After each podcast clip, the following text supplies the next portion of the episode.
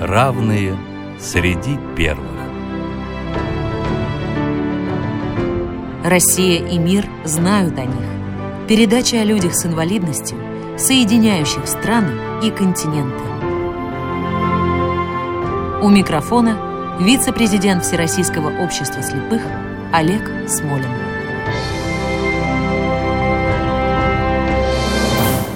Здравствуйте. Эту программу мы начнем с музыкального фрагмента, который символизирует культурную принадлежность героини нашей программы.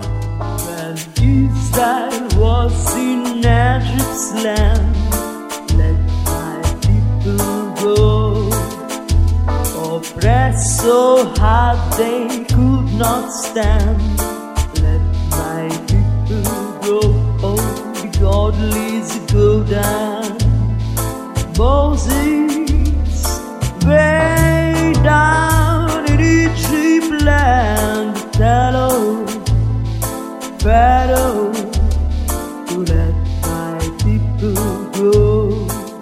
Наверное, большинство наших слушателей уже догадались, что героиня нашей программы принадлежит к негритянской культуре, или, как сейчас политкорректно говорят, к афроамериканской. Готовясь к программе, я вспомнил, что это имя было мне знакомо при изучении то ли школьного курса, то ли вузовского курса новой истории, в частности, новой истории США. Наша героиня прожила более 90 лет, она известна как борец против рабства и как борец за права женщин. Более того, уже в 30 лет она получила прозвище «Моисей своего народа». Ей принадлежат слова «Я освободила тысячу рабов, я освободила бы еще тысячу, если бы они знали, что они рабы». Не буду дальше интриговать. Наша героиня – известная американская аболиционистка Гарриет Табман. А говорить о ней мы будем с гостьей нашей программы Натальей Ивановной Мельниковой, преподавателем Московского государственного университета имени Ломоносова. Здравствуйте, Наталья. Здравствуйте. А, как получилось, что в середине XIX века государство, которое мы считаем самым капиталистическим и которое является одним из мировых экономических лидеров, оказалось одной из последних цивилизованных стран, где сохранилось рабство. Более того, в Южных Штатах оно оставалось основным экономическим укладом. Ну, все просто. Рабство практиковалось в Британской Америке с первых колониальных дней и было законным во всех 13 колониях во время провозглашения независимости в 1976 году. Статус раба был официально закреплен как расовая каста, а, связанная с африканским чаще всего происхождением. Раб рассматривался как юридическая форма собственности, он мог быть куплен, мог быть продан, отдан, как другая любая личная собственность. Во время и сразу после войны за независимость законы об отмене рабства были приняты в большинстве северных штатов. А также появилось движение, которое боролось за отмену рабства. С экономической точки зрения Северные Штаты зависели от свободного труда, и они отменили рабство к 805 году. Но быстрое расширение хлопковой промышленности на юге после изобретения хлопкового джина значительно увеличило спрос на арабский труд для сбора хлопка. Поэтому южные штаты продолжали оставаться рабовладельческим обществом. В Южных Штатах рабство существовало до 1965 года, и впоследствии оно было запрещено на национальном уровне только после принятия 13-й поправки. Ну что ж, чтобы мы не очень гордились, я хочу напомнить нашим слушателям, что примерно в это же время, в 861 году, и в России было отменено крепостное право, которое, увы, в последние десятилетия очень сильно напоминало рабство. И, как говорил Александр Герцен, американский невольник, по крайней мере, Чорин и Курчав, а наш крепостной того же цвета кожи э, и такой же лицом, как и его владелец. Так что, увы, Соединенные Штаты были не единственной страной, которая в это время отменяла рабство. К сожалению. Угу. Наталья, мы назвали нашу героиню аболиционисткой. Давайте напомним нашим слушателям, кто это такие, что это за движение. Ну, в переводе с латинского языка это слово означает «отмена». Это движение, которое боролось за отмену рабства в XVIII и XIX веках. И, кстати, не только в США, а также в Великобритании, Франции, ну и в ряде других стран, э, у которых имелись колонии на данный момент. Часто перебираясь в американские колонии, англичане брали с собой и прислугу, и рабов. И поскольку они не были проданы в рабство на территории Великобритании, то их законный статус оставался неопределенным. То есть самые, что есть цивилизованные страны, не гнушались иметь в качестве прислуги рабов. Угу. А, аболиционизм именно в Соединенных Штатах – это уже движение за освобождение черных рабов, негров рабов. Перед гражданской войной, не знаю, насколько корректно можно так говорить. Можно, можно. Я позволю себе напомнить еще одну цитату из Карла Маркса, который говорил, что в любом эксплуататоре проглядывает рабовладелец. Ну вот до середины XIX века это ровно так и было. И началом организованного движения в национальном уже масштабе было создание Американского общества борьбы с рабством. Он объединял и интеллигенцию, и буржуазию, и фермеров, рабочих, деятелей негритянского освободительного движения. А позже в движении сложилось два течения. Большинство аболиционистов во главе с Уильямом Гаррисоном, он, кстати, был основателем американского антирабовладельческого общества, публицистом и поэтом. Он считал, что с рабством необходимо бороться, не прибегая к силе. А вот меньшинство, возглавляемое Фредериком Дугласом, оно выступало за применение уже вооруженной силы, кстати, Фредерик Дуглас очень известный борец за права чернокожего населения Америки, руководитель негритянского освободительного движения. Он сам в свое время сбежал из рабства и стал лидером движения. И что самое интересное, он был живым ответом на аргументы работорговцев и рабовладельцев, которые утверждали, что рабам не хватает интеллекта, чтобы стать независимыми американскими гражданами. И многие жители Северных Штатов они не могли поверить, что такой великий оратор, как Фредерик, когда-то сам был рабом.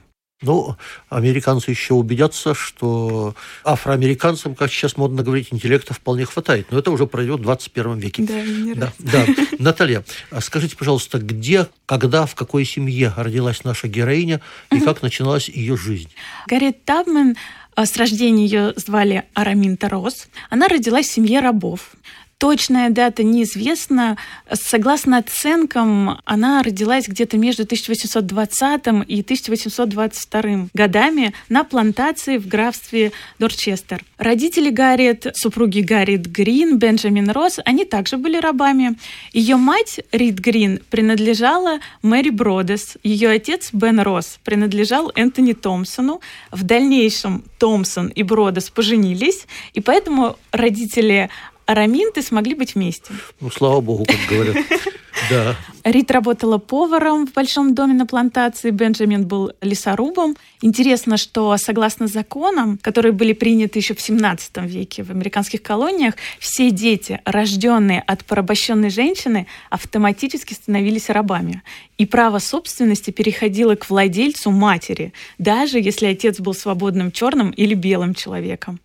Саму Гарриет Росс называли Минти, а позже, во время своего брака, Раминта изменила имя на Гарриет, возможно, чтобы почтить свою мать. Уже в пять лет она получила первую работу. Работу няни для маленькой девочки, мисс Сьюзен, чья мать была очень агрессивным хозяином, и Араминта получала удар кнутом каждый раз, когда Сьюзен начинала плакать. Ну и множество шрамов с того времени еще всю жизнь напоминали ей эту работе.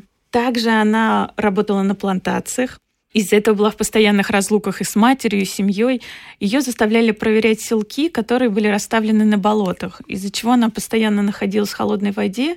Ну, эта работа, соответственно, сделала ее и слабой, и больной. Напоминаю еще раз нашим слушателям, что это цивилизованный XIX век в одной из цивилизованных стран. Наталья, выдающаяся американская писательница Гарриет Бичер Стоу, книжку которой «Хижина дяди Тома. Наше поколение» все читала. Очень люблю эту книгу. Вот, видите, значит, не только наше поколение. Так описывала отношение к чернокожим рабам. Мы, слава богу, живем в свободной стране. Этот негр принадлежит мне, и я могу делать с ним все, что мне заблагорассудится. Такое понимание свободы. Давайте напомним нашим слушателям, что произошло в жизни нашей героини, после чего она стала человеком с инвалидностью, героиней нашей программы. Это очень печальная история. Когда Таман была подростком, она чуть не погибла от руки разгневанного надзирателя.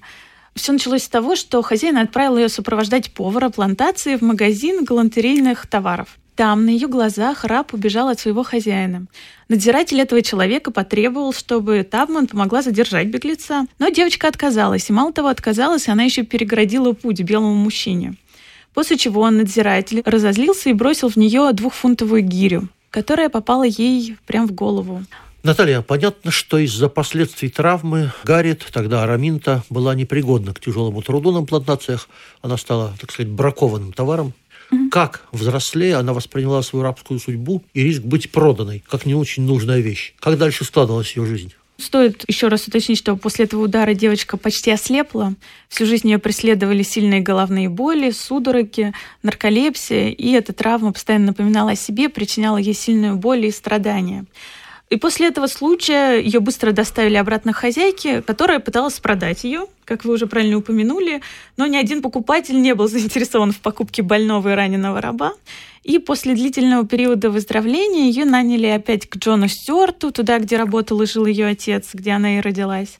И она, работая там, начала опять работать в полях, в доках и демонстрировала силу и выносливость. Вообще, очень часто порабощенные женщины предпочитали работать на открытом воздухе, чтобы избежать тирании требовательных хозяек и сексуальных домогательств белых мужчин, что было очень часто. В 1844-м Араманта вышла замуж за свободного чернокожего Джона Табмана. Он был старше ее на пять лет, хотя ее брак был духовным и был принят сообществом, в котором она жила, он не имел совершенно никакого юридического статуса, так как ее муж был свободный на этот момент, а она оставалась порабощенной женщиной, которую в любой момент могли и продать, и отдать другому хозяину.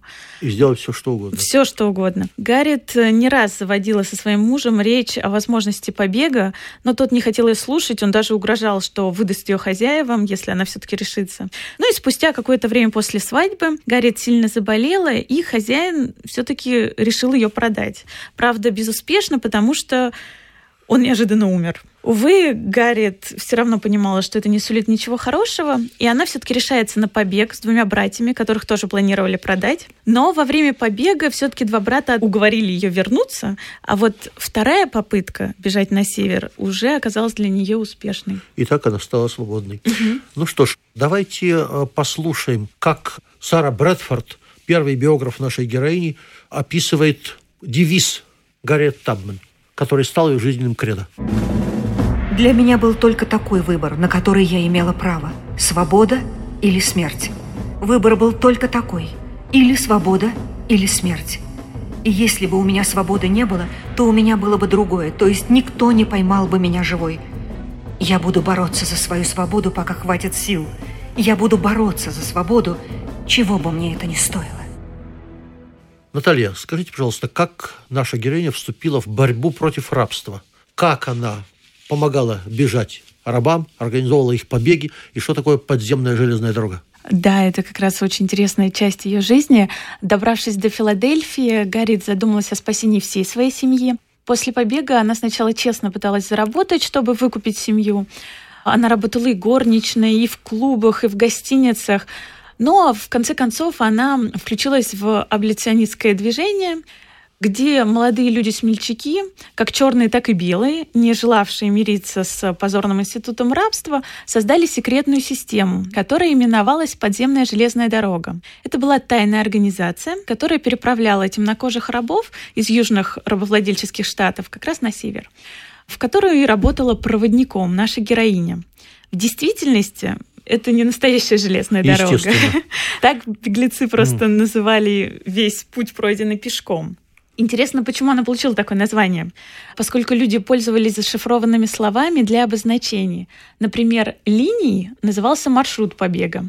Места, где беглецы могли спокойно остановиться, станциями. Людей, переправляющих свой багаж, ну то есть людей, кондукторами. И вопреки всем законам, где-то в период с 30-х до 60-х годов было выведено с помощью подземной железной дороги около 60 тысяч рабов. Еще больше бежали сами. И как только они попадали в северные штаты, где рабство было отменено, они, соответственно, становились свободными. Да, Пока но... не был принят закон. Тем временем, да, немножко ситуация ухудшилась. Все правильно, Олег Николаевич, вы сказали, был принят закон о беглых рабах, который позволял заново ловить и заново порабощать беглых и свободных рабов на севере. Это, конечно, значительно усложнило работу Гарриет в качестве проводника и заставляло ее вести рабов не только в северные штаты, но и в Канаду.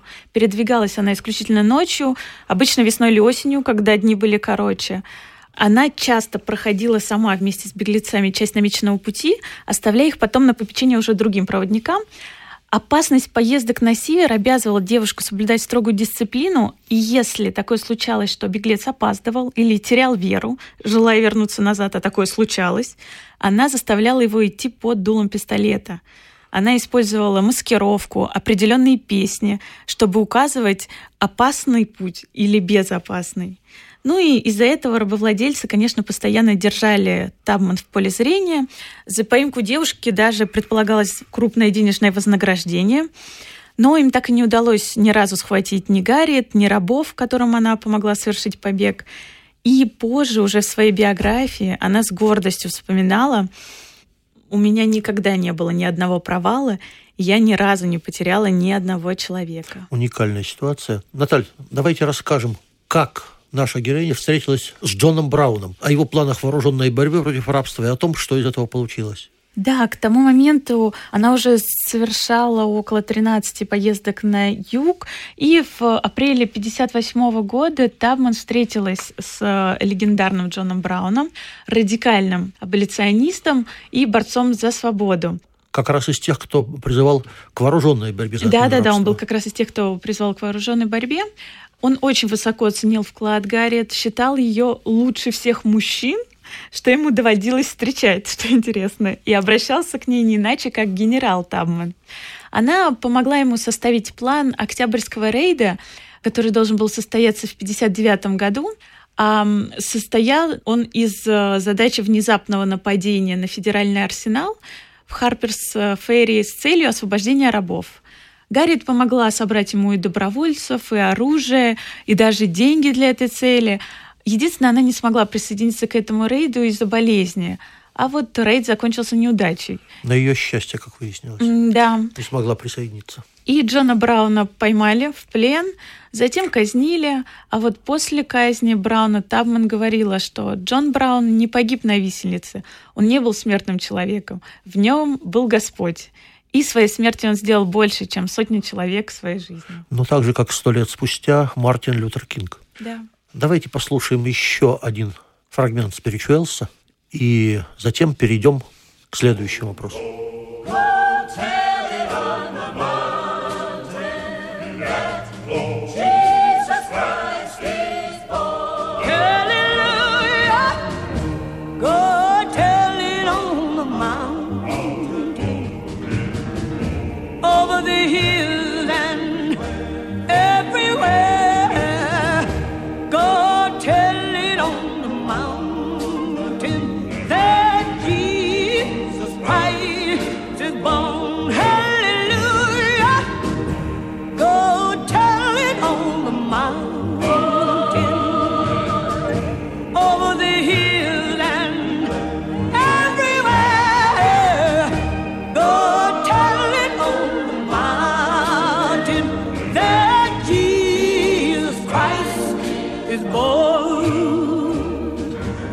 Shepherds kept their watching over their sheep. Behold the light from heaven.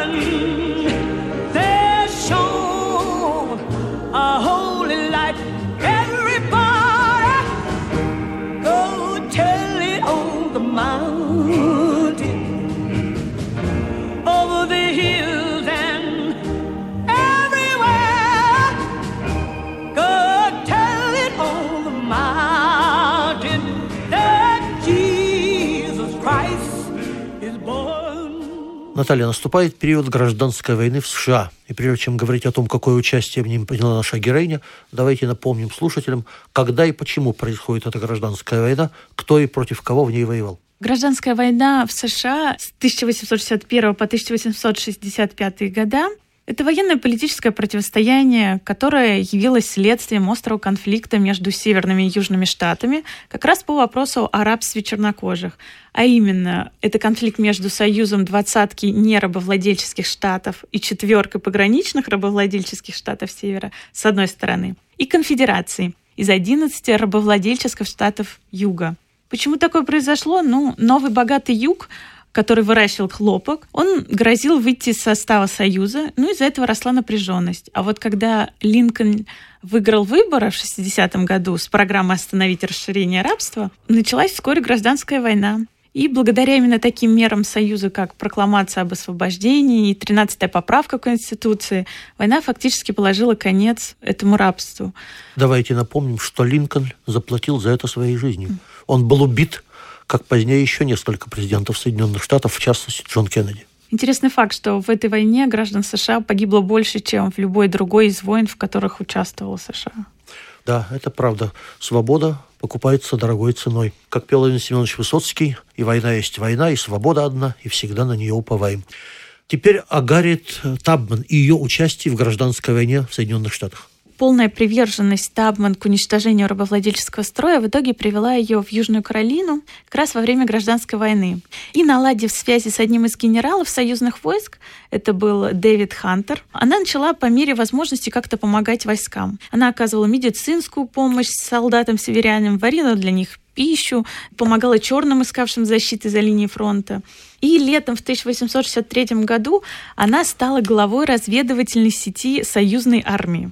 Она предоставляла важную информацию командующим союзом о маршрутах, снабжениях, о войсках конфедеративной армии. И в конце концов она стала первой американской женщиной, которая вела вооруженный рейд на вражескую территорию и которая освободил 750 рабов. Прекрасно. Наталья, скажите, пожалуйста, о жизни Гарриет после гражданской войны. Она ведь, что называется, не унялась и продолжала работать, причем сразу по двум направлениям. За права чернокожих и за права женщин. Да, там была не такой женщиной, чтобы просто успокоиться. Она обосновалась в городе Оберн, работала на нескольких работах, чтобы прокормить своих родственников, близких. Также старалась помочь всем нуждающимся. Несмотря на слабое здоровье, она содержала две школы на юге для получивших свободу рабов, а также строила дом для своих родных. Ну и после многих лет упорной борьбы с местными бюрократами Гарриет смогла, наконец, открыть в Оберне дом для нуждавшихся черных. Но Табман боролась не только за права чернокожих. Немало сил она положила и на борьбу за права женщин. Она участвовала в суфражистском движении наряду с Сьюзан Энтони, Эмили Хауланд. То есть движение за избирательные права женщин. Да, да, да. Также выступала в Нью-Йорке, Вашингтоне, Бостоне с лекциями, в которых рассказывала и про свой личный опыт, и о повседневном героизме и вкладе других женщин в победу. Это должно было окончательно поставить точку в дискуссиях о равенстве полов. И интересно, что она была главной выступающей на первой встрече Федерации афроамериканских женщин, которая состоялась в 1996 году. Потом Табман купила землю рядом с домом и открыла дом для престарелых и неимущих цветных людей. Травма головы, которой она страдала в юности, продолжала мучить ее, и она даже перенесла операцию на головном мозге. Но, к сожалению, ее здоровье продолжало ухудшаться. Тем не менее, наша героиня прожила более 90 лет, до 1913 года. Да. Интересно, что в ноябре 2019 года Голливуд выпускает фильм, он так и называется «Гарриет», в память об этой великой женщине, так что мы будем ждать в кинотеатрах. Ну и, кстати, Гарри Тамбен крайне популярна в Соединенных Штатах. Мы же помним, как э, ее едва не запечатлели на 20-долларовой купюре, что в Штатах является высшей наградой, признанием популярности. Да, так и было. Интересно, что сейчас на этой купюре изображен Эндрю Джексон, бывший президент. Интересно, что он, в свою очередь, нажил свое состояние, будучи работорговцем и сторонником жесткой политики против индейского коренного населения. Да, его хотели заменить на аболиционистку, борца против рабства. Это характерная позиция. Да, в 2019 как раз в нашем году планировали изменение дизайна, но его отложили как минимум до 2028 года. Так что вопрос остается нерешенным на данный момент. Посмотрим, что будет дальше. Ну что ж, напоминаю, нашим гостем сегодня была Наталья Ивановна Мельникова, преподаватель Московского государственного университета имени Ломоносова. Наталья, благодарю вас за участие в программе и надеюсь на продолжение вашей работы в этом отношении. Спасибо большое. В заключение позволю себе сказать, что борьба за преодоление последствий рабства, за равенство различных рас в Соединенных Штатах не прекратилась и не завершилась кончиной Гарри Табмана. Она продолжалась еще многие десятилетия. Думаю, ее наследниками можно было бы считать всемирно известного политического и общественного деятеля Мартина Лютера Кинга, который погиб от рук убийцы, и первого темнокожего президента Соединенных Штатов Барака Обаму. И хотя сейчас Россия и Соединенные Штаты вновь находятся в состоянии геополитической конкуренции, надо следовать совету Александра Суворова, который говорил «Никогда не презирайте вашего неприятеля». Гарри Табман говорила Каждая великая мечта начинается с мечтателя. Всегда помните, что у вас есть сила, терпение и страсть, чтобы достичь звезд, чтобы изменить мир. Следует признать, если американцы избрали своим президентом афроамериканца, значит, идея расового равенства в Соединенных Штатах победила. Это было бы невозможно без таких людей, как героиня нашей программы Гарриет Табман.